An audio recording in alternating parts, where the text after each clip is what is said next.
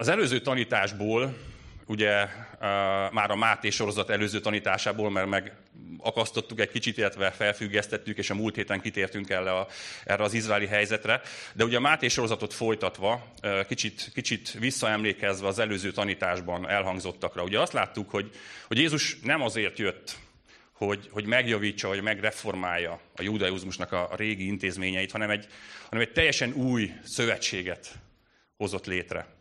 És ebben az új szövetségben többé nem a törvény betartásával, vagy az áldozatok bemutatásával lehet megigazulni Isten előtt, hanem, hanem megmutatta azt, hogy, hogy egyedül az ő kegyelme által. És Jézus tehát nem azért jött, hogy, hogy, hogy foldozgassa, toldozgassa a régi rendszert, hanem valami újat, egy, egy radikálisan újat hozzon létre. És ezt láttuk ebben a, ebben a foltozásos témában, illetve a boros tömlő példában, remélem még emlékeztek rá.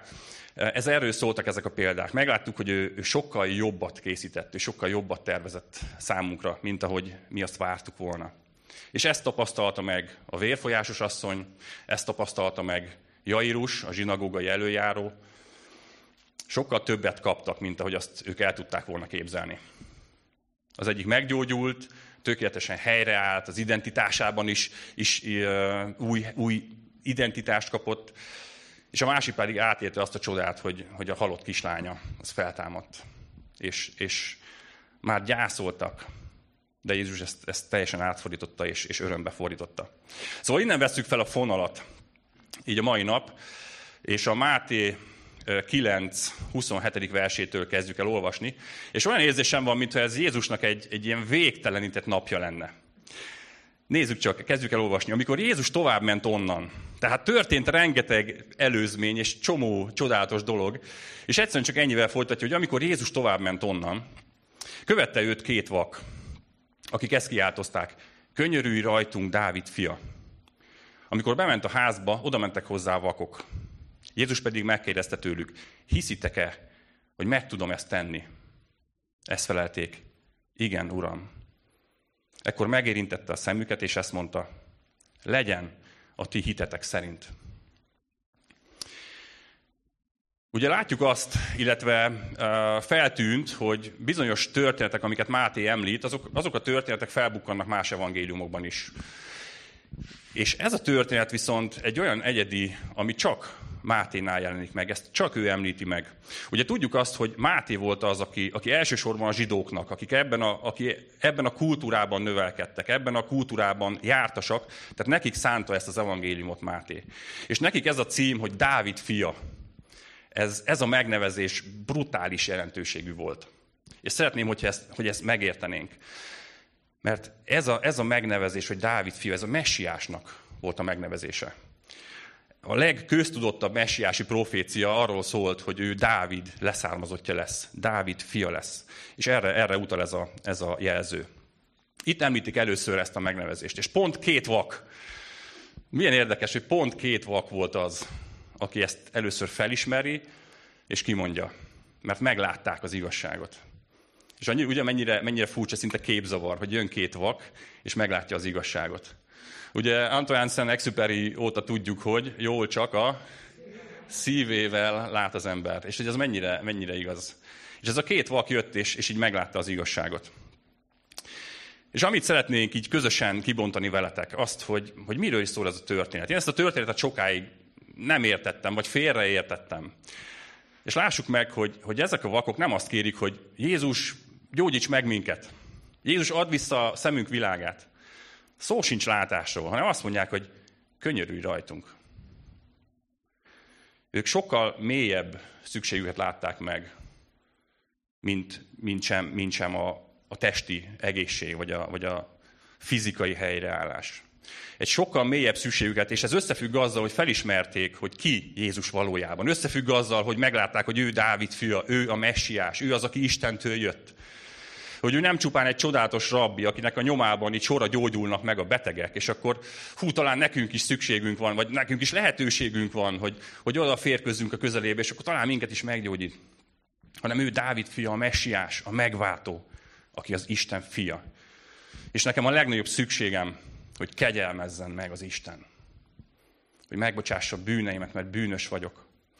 És a legjobbat kérték Jézustól, amit kérhettek könyörületet. Könyörületet és bűnbocsánatot.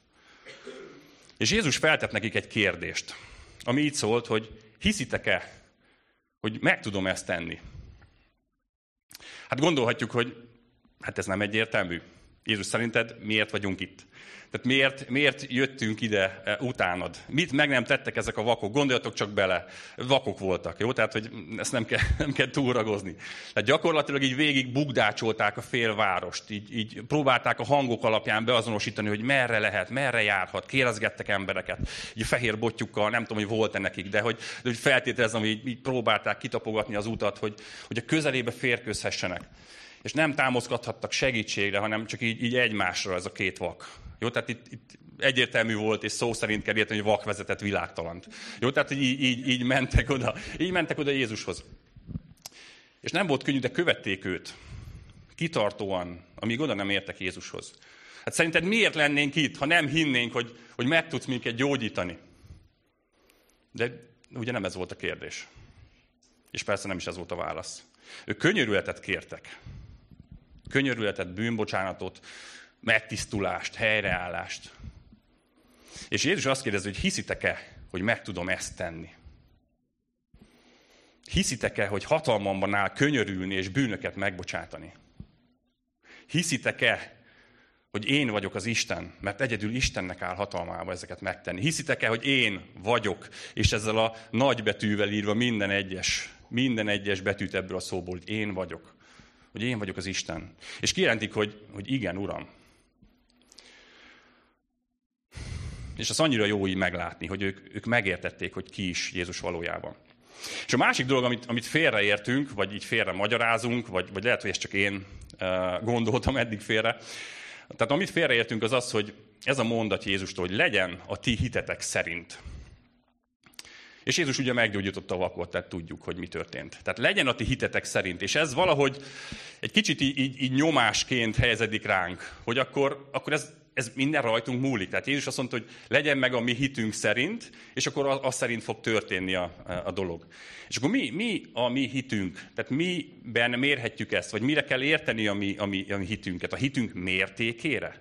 Tehát a, a mi hitünk mértékére? Ezek szerint ezeknek a vakoknak nagy hitük volt, mert, mert meggyógyult a szemük. Tehát ők nagy, nagy hitük volt. Ha meg, ha meg nincs hited, akkor nem gyógyulsz meg. Ha meg kicsi hited van, akkor kicsit gyógyulsz meg. És így kicsit így viccelődtünk így az alkalom előtt, és köszönöm Peti ezt a poént. Tehát, hogy így belegondoltunk, hogy kicsi hitük lett volna ezeknek a vakoknak, akkor tényleg csak így gyógyultak volna meg. Tehát ilyen ázsiai szem, szemet kaptak volna, vagy tudod, ilyen, ilyen kalóz, tehát fél, szem, fél szemet gyógyult volna meg. De nem ez történt, hanem teljesen meggyógyultak. Tehát akkor, akkor nem, nem feltétlenül ebbe kell mérni. Um, tehát nem a hitünknek a mértékére utal ez. Akkor mi a másik opció az, hogy a hitünknek a tárgyára? Tehát legyen a ti hitetek szerint, akkor hitünk tárgyára utal ez? Hogy miben hiszünk. És Jézus nem azt kéri, hogy, hogy higgy a gyógyulásban. Jézus nem azt kéri, hogy higgy emberekben. Nem azt kéri, hogy higgy helyzetekben. Hanem Jézus azt mondja, hogy higgy én bennem. Tehát meglátjuk azt, hogy a hitünknek a, a személye az, ami igazándiból fontos, hogy Jézusban. Sokan nem értik Isten, mert úgy gondolják, hogy hogy, hogy a szükségletekre kell válaszolnia. Um, hogy a hitre, ahelyett, hogy a hitre válaszolna. Hát ő nem azért van, hogy az én szükségleteimet betöltse. Hát, hogy az én életem tökéletes legyen, hogy ne szenvedjek hiány semmiben, hogy, hogy mindig egészséges legyek, hogy ne legyenek anyagi gondjaim, hogy, hogy minden szép és jó legyen. És hogyha ilyet tapasztalok már, hogy valami negatív dolgot az életemben, akkor csak imádkoznom kell, és, és Jézus jön és meggyógyít. Mert ő neki a szükségleteimre kell válaszolnia. És általában ilyenkor csalódunk. És jön a vádlás, hogy hát nem hittem eléggé a csodában. Nem hittem eléggé abban a helyzetben. Nem hittem eléggé, hogy ez, ez meg fog tudni történni. De ezek a vakok megértették, hogy, hogy nem a gyógyulásban kell hinni, hanem, hanem Jézusban. Jézusban magában. Abban, hogy ő az Isten, és az ő, az ő szent jelenlétében az egyetlen, amire valóban szükségem van, az a kegyelem. Hogy a valódi szükségem az nem a látás, a hallás, a, az anyagi jólét, a, a, a pártalálás, a nem tudom, és, és sorolhatnánk ezeket a, ezeket a alapvetően jónak mondható elvárásokat, vagy igényeket, vagy vágyakat. De Jézusnak az elsődleges az az, hogy, hogy helyreállítson minket. Nekem a legfontosabb az a kegyelem. Mert ez az alapja, hogy, hogy helyreálljon Istennel a kapcsolatom. És most figyeljetek, a hit az az Istennel való bensőséges kapcsolatról szól. Ne csak azt akarjuk, amit tőle kaphatunk, hanem, hanem őt magát. Hogy vele akarjunk kapcsolatban lenni. És ha kapcsolatban vagyok vele, akkor, akkor itt teljesen ráhangolódok, és akkor a vágyaim gyakorlatilag megegyeznek majd az övével. És meglátom azt, hogy mi az, ami valóban fontos. Így, így harmóniában az én akaratom egybevág majd az övével. És ne higgyétek azt, hogy hogyha mi nem mondjuk el a mi Istenünknek, nem mondjuk el Jézusnak, hogy Jézus, de hát nekem erre, meg erre, meg erre van szükségem. Higgyétek el, hogy ezt tudja. Ő ezt tudja. Ő egy csodálatos Isten, és azt akarja, hogy egy mély kapcsolatban legyünk vele. És, és higgyétek el, hogy ő, ő tudja, hogy, hogy mire van szükségünk. Ő, ő jót akar. Ő neki egy csodálatos terve van az életünkre nézve. Nézzétek, a, a Jeremiás 29-11-től ezt így olvashatjuk, hogy mert csak én tudom, mi a tervem veletek, így szól az Úr.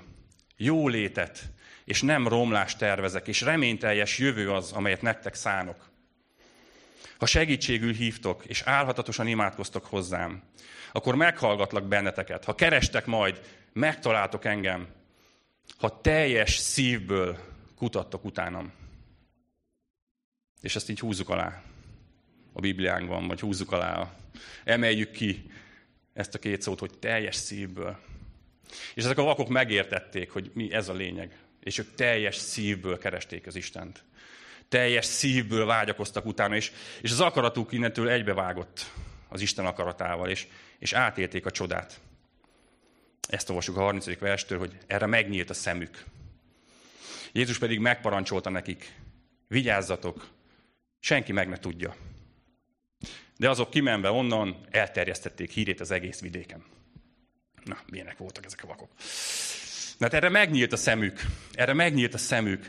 Nem tudom, hogy mióta voltak vakok. Nem tudom, hogy, hogy um, évek óta, vagy évtizedek óta, vagy akár születésüktől fogva vakok voltak. Nem tudjuk, csak azt tudjuk, hogy ők vakok voltak.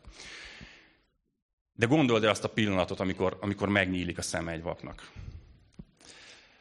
Nem tudom, hányan ismeritek a világ legismertebb youtuberét, akit úgy hívják, hogy Mr. Beast. Így hallottam sutyorogni, tehát többen ismeritek. És Mr. Beastnek van egy nagyon jó videója, ami, ami, ami pont erről szól. Egyébként Mr. Beastről csak annyit, hogy hogy um, van egy érdekessége, hogy ő a, videóiból befolyó dollár milliókat így visszaforgatja a következő projektjeibe.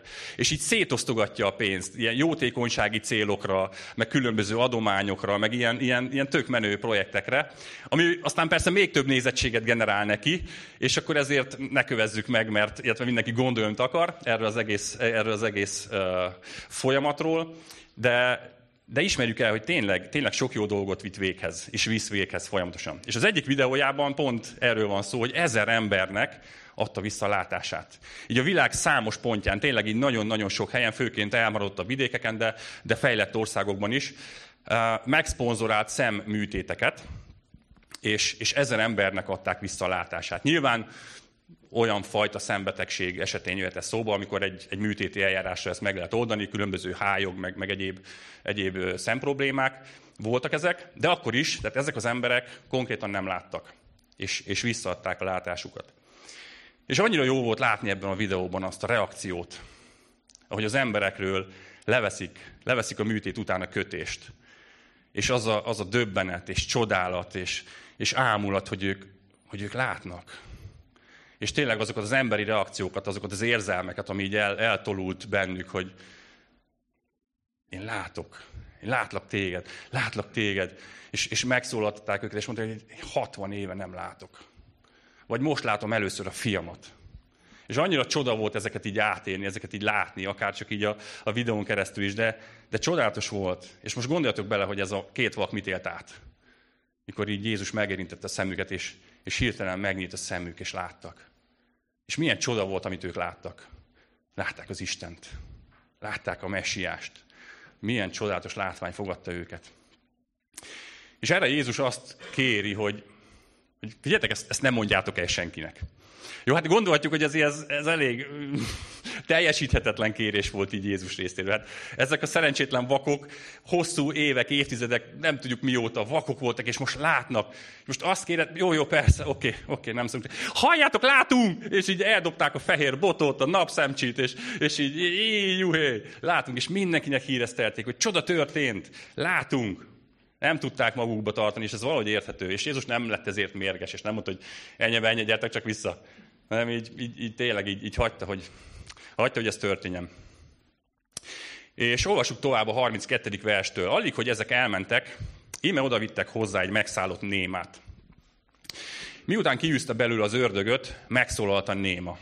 A sokaság pedig elcsodálkozott, és ezt mondta. Sohasem láttak még ilyet Izraelben. A farizeusok viszont ezt mondták.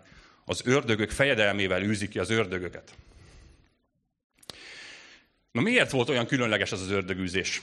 Miért mondták, hogy nem láttak még ilyet Izraelben? Hát azért olvastunk már mi is egy pár ördögűzést, meg, meg szinte elég gyakori volt ez az ördögűzés.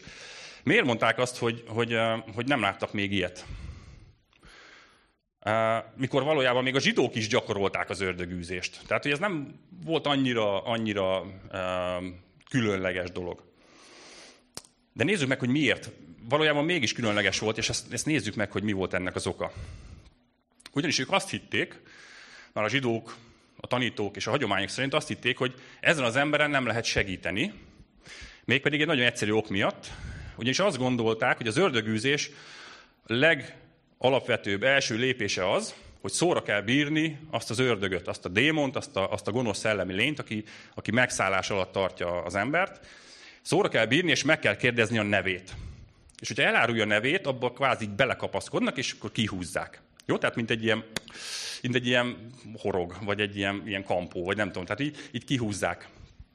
És ez a démon viszont, ugye azt olvassuk, hogy elnémította az embert. Tehát kvázi megakadályozta, hogy elkotyogja a nevét. Tehát, hogy nem szólt egy szót sem, és ezáltal nem lehetett őt így akkor nevén szólítani, nem lehetett kihúzni. Jó, tehát ez, ezért mondták azt, hogy ez, hát ilyet nem láttak még.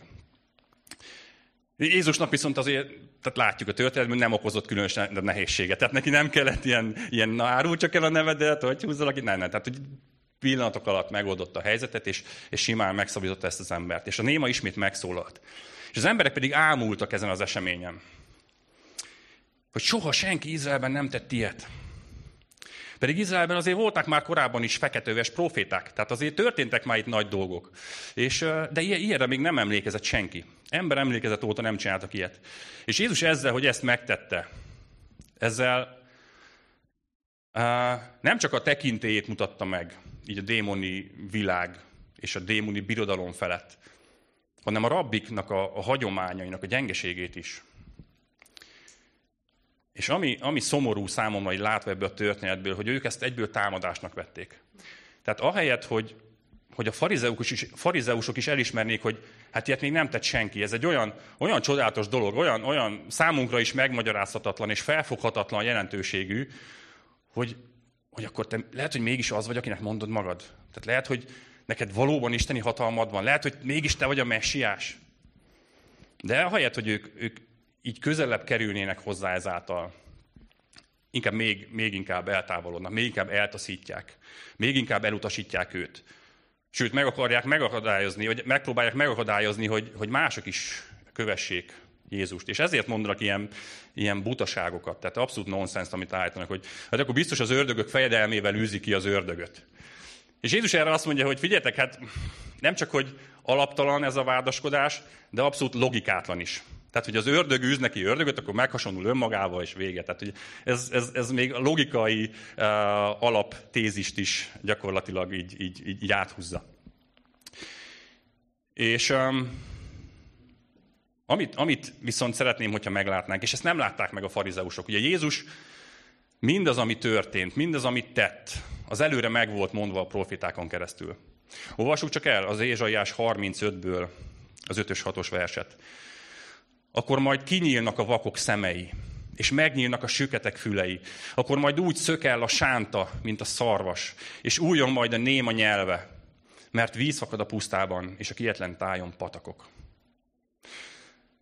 Tehát látjuk, tehát ezek, ezeket a csodákat nézzük most már hetek óta, és ezek teljesednek itt be az óruk előtt. És ahelyett, hogy ezt meglátták volna ők, ők még inkább elzárkóztak. Ők, ők ragaszkodtak ahhoz a, ahhoz a buta és, és korlátolt elképzelésük ők, hogy ők várnak egy ilyen harcias messiás, aki majd tüzet hoz le az égből, és itt rendet tesz, és a, az elnyomóikat így jól el, előzi őket, meg fölemeli.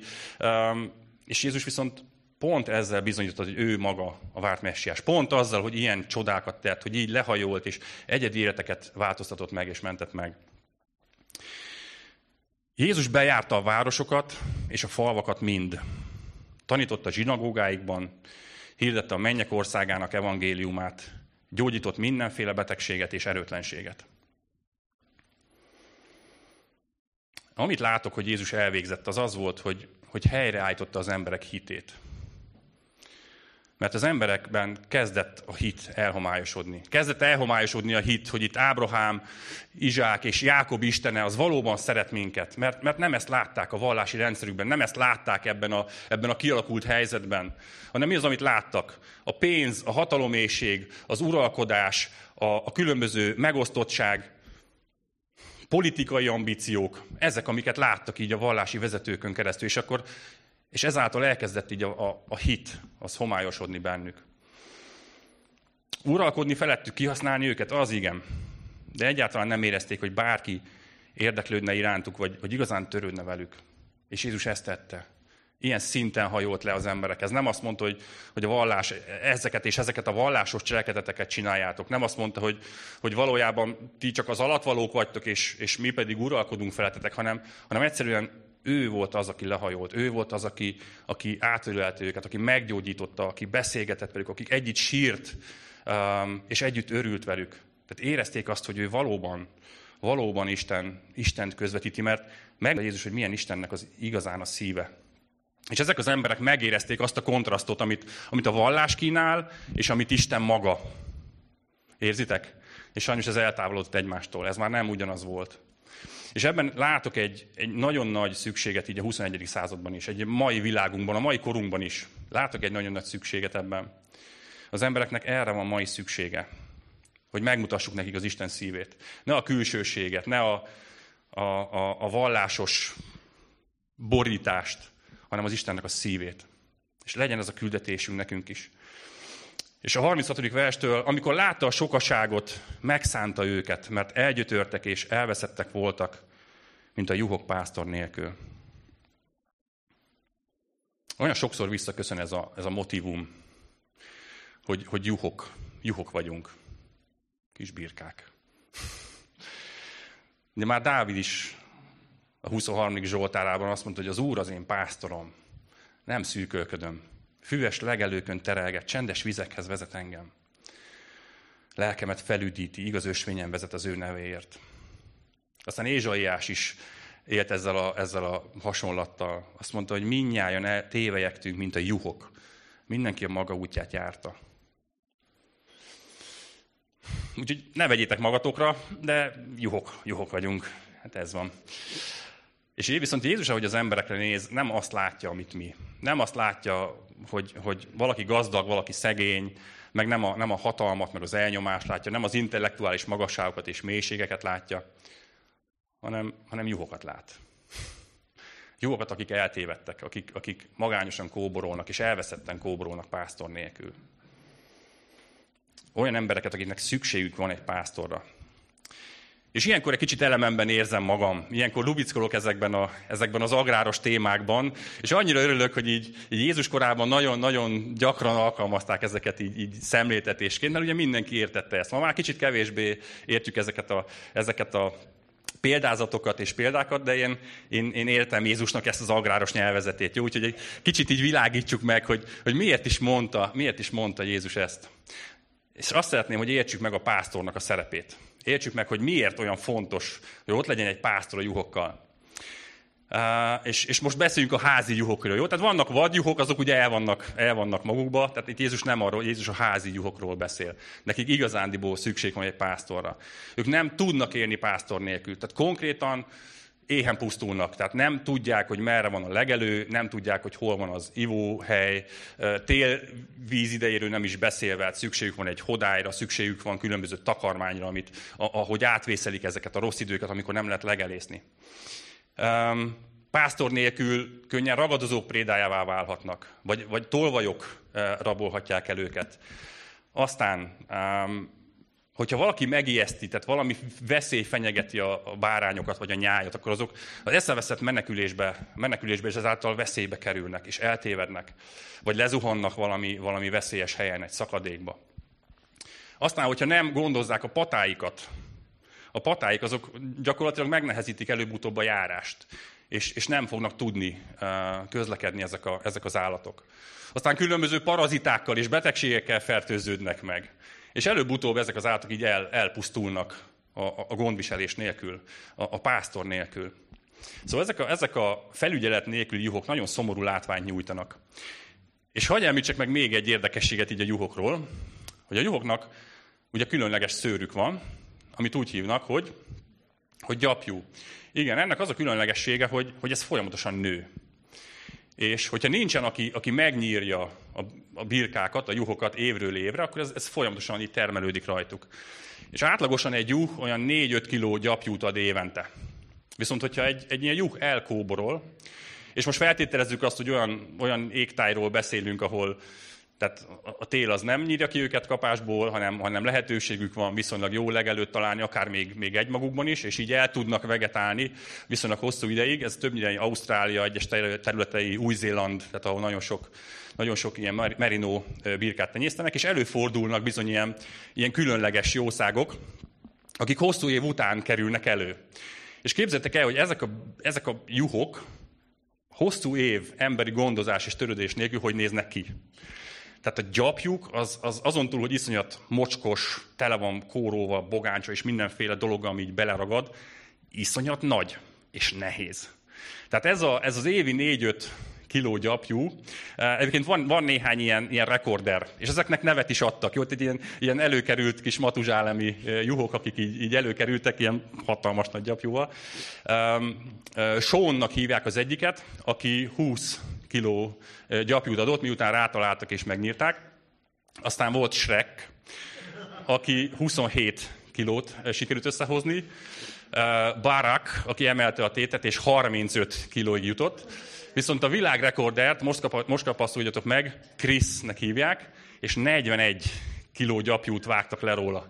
Tehát konkrétan egy ilyen őrült nagy szőrkupac volt szegény állat, és, és masszív, masszív um, súlyt cipelt. Tehát, hogy nem annyira vicces és, és, és menő így elkóborolni. És Jézus viszont azt mondta, hogy az ember Isten nélkül olyan, mint a juh, akinek nincsen pásztora. És az azt jelenti, hogy nagy bajban vagyunk. És még egy érdekesség a juhokról az, hogy ők, ők alapvetően ilyen, ilyen követő üzemmódba vannak kapcsolva. És ez most nem jó vagy rossz, egyszerűen ilyen természetük. És szerintem nekünk is ilyen a természetünk, hogy, hogy követő üzemmódra vagyunk. Nekünk szükségünk van egy pásztorra, szükségünk van, aki előttünk jár, és, és aki megbízunk benne, és követjük, és megyünk utána. És képzeljétek el, olvastam egy történetet, talán tavaly vagy tavaly előtt történt, megírták még a, a, a különböző híroldalak is, hogy egy illető Franciaországban nyaralt, francia vidéken, és elment sétálni egy erdős részre, és egyszer csak arra lett figyelmes, hogy, hogy hallotta, hogy egy, egy futó, egy futó nő közeledik felé, viszont ez nem is lett volna annyira érdekes, viszont a nyomában egy hatalmas állatseregnek a dobogását hallotta. De olyan szinten bepánikolt, hogy így, így elbújt egy fa mögé, és, és figyelte, hogy itt most mi, mi történik. És ahogy közeled felé ez a futó nő, észrevette ezt az illetőt, és ott megállt mellette. És mondta, hogy nem kell félni, tehát ezek az állatok nem üldözik, hanem konkrétan egy júnyáj volt a nyomában, és, és követték őt. És mondta, hogy ő se tudja, hogy került ebbe a helyzetbe, egyszerűen csak futott, és a nyomába szegődött néhány állat, és ők is olyan hálásak voltak, hogy megállt egy kicsit beszélgetni, mert közben ők is fújtak egyet. És, és mondta, hogy hát ezek valószínűleg elvesztek. Nincsen pásztoruk, és, és elvesztek, és, és elkezdtek követni engem. És mondta, hogy most futhatok vissza egy olyan helyre, ahol remélem ott tudom őket hagyni, vagy valamilyen legelőtt találok, ahol úgy rájuk ismernek, mert gyakorlatilag ezek beálltak és követték őt. Úgyhogy gondoljátok, És ilyenek vagyunk. Most persze mosolyunk ezen a példán, én is mosogtam. De valójában annyira magamra ismertem, vagy magunkra ismertem, hogy ilyen hülye birkák vagyunk mi is. Tehát aki gyorsabban fut, vagy előttünk jár, azt követjük. Attól függetlenül, hogy, hogy éppen nem tudom, mit mond, mit csinál, követünk embereket, karizmatikus vezetőket, mindenféle izmusokat, és beállunk mögé, és birka módra követjük. És, és ezt tették ezek a, ezek, a, ezek a szerencsétlen kis, kis elveszett birkák is, és Jézus ezt látta meg. Ezt látta meg. És, és nézzük csak, hogy mit tett Jézus, hogy milyen érzés, milyen érzelem jelent meg benne. A görög ige, amelyet, amelyet megszántnak fordítanak, az azt jelenti, hogy Jézus a legbensőbb lényében megindult. A legbensőbb lényében megindult az emberek felé. Hogy mélységes fájdalom és, és együttérzés volt benne az emberek iránt.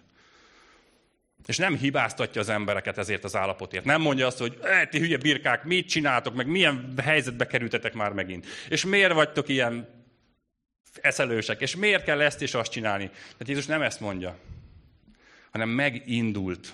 Ő nem mérges, nem leszid minket, hanem mélyen megindította őt az elveszettségünk. Ő ennyire szeret minket. És ő szeretne minket összegyűjteni. És amikor elkezdjük így látni a másikat, akkor az azt jelenti, hogy Jézusnak a szíve az így, az így megnyílik, és megértjük az ő, az ő vágyát. Hogyha így kezdünk el látni embereket, és meglátni benne azt az elveszett juhot, és azt, hogy fú, figyelj, neked, neked egy pásztor van szükséged, akit tudnál követni, mert el vagy veszve. És hogyha így ezt fölismerjük magunkban, akkor tudjuk, hogy Isten így kijelenti és megmutatja az ő szívét. És akkor legyünk hajlandók bevonódni ebbe a munkába. Ekkor így szólt tanítványaihoz, az aratnivaló sok, de a munkás kevés. Kérjétek tehát az aratás urát, hogy küldjön munkásokat az aratásba. És az aratás szó ebben az egy mondatban háromszor hangzik el. Tehát az aratnivalósok, kérjétek az aratás urát, hogy munkásokat küldjön az aratásba. Itt háromszor hangzik el az aratás, és ez számomra, számomra ez, ez a hangsúlyozásnak a jele, ez azt hangsúlyozza, hogy ez sürgősen erre szükség van. Ez egy fontos feladat, ez egy, ez egy SOS dolog. És ismét egy agráros példa, én kérek elnézést, de akkor ezt a magas labdát is így, így, így lecsapnám. Tehát ha már az aratás is szóba került, ugye tudjuk azt, hogy az aratás, a betakarítás az az, egyik legfontosabb munkafázis. Tehát az egész évben, az egész időszakban uh, hiába végeztük el a különböző munkákat, hiába szántottuk fel a földünket, hiába vetettük el a vetőmagot, hiába műtrágyáztunk, hiába fejtrágyáztunk, hiába növényvédőszereztünk, hiába csináltunk mindent, hogyha az aratást nem végezzük el, akkor az egész éves munkánk az, az kuka. És az a termés, amire számítunk, amiből meg tudnánk élni a következő évben, az odaveszik. Tehát ennyire fontos. És amit még fontos meglátunk, hogy hogy nagyon, nagyon szűk az az időablak, amíg egy aratást el lehet végezni. Tehát vagy éretlen még a termés, vagy túlérik, és tönkre megy, de van egy, egy szűk időablak, amíg ezt meg lehet csinálni. És akkor még közben jön az időjárás, hogy olyan idő van-e, hogy, hogy a lehetőség van-e a, a, a gépeknek a szántóföldekre vonulni és betakarítani ezt a termést. Tehát, hogy nagyon-nagyon sok dologtól függ, és, és egy rizikós időszak, és ezt mondja Jézus, hogy, hogy az aratás ideje van. És amikor eljön ez, a, ez az optimális időablak, megérett a termés, jó az idő, akkor viszont spuri. És akkor jönnek a kombányok, jönnek a traktorok, jön egy csomó munkás, és, és ét nap alatt éve, néhány nap alatt akár több ezer hektárt betakarítanak. Manapság. Jézus korában ugye nem voltak kombányok, nem voltak traktorok, volt a kézi munka. És ezért mondja, mondja Jézus, hogy szükség van az arató munkásokra. Itt most csak rátok lehet számítani. Csak az emberekre. És Jézus idejében nem, ugye kézi eszközökkel végezték ezeket a, ezeket, a, ezeket a munkálatokat. És ez egy kemény munka volt. De mégis Jézus meghív ebbe a kemény munkába. Azt mondja, hogy itt az idő. Emeljétek fel a szemeteket, és lássátok meg, hogy, hogy a mezők már fehérek az aratásra. Most. Itt van az idő, és most kell cselekednünk, most kell lépnünk, mert megérett a termés, és szűk az az időablak, amíg, amíg be lehet ezt takarítani. Itt az ideje, hogy a munkások munkába álljanak. És nem árpát, vagy búzát, vagy kukoricát, nem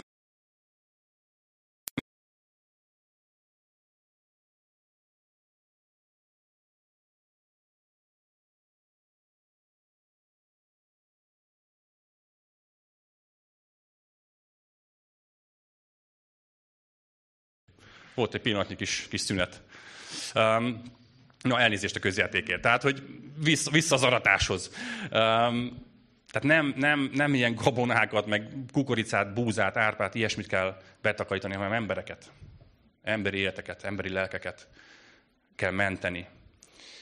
És Jézus azt mondja, hogy lássátok, amit én, hogy induljon meg a szívetek az elveszett emberek iránt, ahogy őket látjátok, és álljatok munkába, mert az aratni való sok és sürgősen munkásokra van szükség.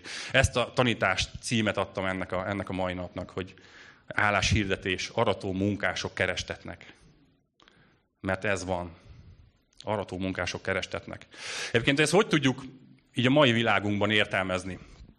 Um, ugye tavaly a 2022-es évben volt egy, egy népszámlálás, tehát a Központi Statisztikai Hivatal elvégzett egy elég széleskörű adatgyűjtést, és ezeket most publikálták, vagy nem olyan régen hozták nyilvánosság az adatokat. És rászűrtem így a vallás tekintetében, hogy miket látunk, milyen tendenciákat látunk így az elmúlt néhány év tendenciáiból. És azt látjuk, hogy, hogy megvannak jelölve ugye nagy népegyházak, történelmi egyházaknál is a, a, a létszámok. És példa, mondok példákat és ne úgy érezzétek, hogy ez most kárörvendés, vagy, vagy siránkozás, vagy bármi, tehát egyszerűen csak ezek az adatok. A katolikus egyházban 2001-ben 5,5 millió tagot számláltak, 2022-ben 2,8 milliót. A református egyházban 1,6 millióról most már csak 900 ezerről beszélünk, evangélikusoknál 300 ezerről 176 ezerre, gyakorlatilag lefeleződött mindenhol a, a magát abba a felekezethez valló embereknek a száma. És aki nem válaszolt, 2001-ben az 1,1 millió ember volt, ez most 3,8 millió ember. És hallgattam különböző magyarázatokat, így megszólaltak a, a különböző egyházaknak a vezetői, hát hogy igen, de hogy ezt nem is kell úgy értelmezni, ezt, ezt valójában másként kell értelmezni, és hogy nem is volt kötelező választ adni ebben a statisztikai felmérésben, és hogy valójában ez így van és úgy van, és próbálták az egészet így, így csűrni, csavarni. Amit én látok, és valójában nem volt kötelező szavazni, és, és és um, nem tudom, hogy mi alapján jelölték az emberek akkor, vagy most mi alapján adták a válaszaikat, de számomra ez a tendencia, hogy, hogy már az 1,1-ről 3,8, tehát közel 3, majd négyszerese az embereknek nem is válaszol erre a kérdésre. Én azt látom, hogy ugyanaz történik, mint Jézus idejében. Hogy az emberekben a hit az kezd megfakulni. Hogy ennek a jelentősége az kezd, kezd így kihűlni az emberekben. Hogy nem is, nem is érdekli már őket, nem is válaszolnak, nem is, nem is törődnek vele, nem tartják ezt fontosnak. Azért, mert nem látják Isten szeretetét ebben a vallási rendszerben. Csak a külsőségeket látják, a, a, a, a elnézést, és most általánosítok, nem csak, jó? De hogy nagyon sok esetben külsőségeket látnak, képmutatást látnak, hatalmi játszmákat látnak, pénztarhálást látnak, és, és, és emberi ambíciókat látnak, és az egész megosztja, megosztja az embereket. És én azt érzem, hogy itt a 21. században, itt a mai korunkban, itt a mi ismerősi körünkben is szüksége van arra az embereknek, hogy, hogy megmutassuk nekik Isten szeretetét. Hogy az egyház meg a vallás az egy dolog, de mi Isten szíve szerint próbálunk eljárni. Isten szíve szerint akarunk felétek közeledni. És az embereknek erre van szükségük, higgyétek el. Hogy, hogy érezzék, hogy valaki érdeklődik irántuk, hogy valaki törődik velük. Ezt tette Jézus, és legyen ez a mi küldetésünk is. Úgyhogy itt az ideje munkába állni. És ne sarló és kassa legyen a kezünkben, igen, mert hogy az, az rossz időket idézhet, de nem is erre van szükség, hanem, hanem arra, hogy beleálljunk ebbe a munkába.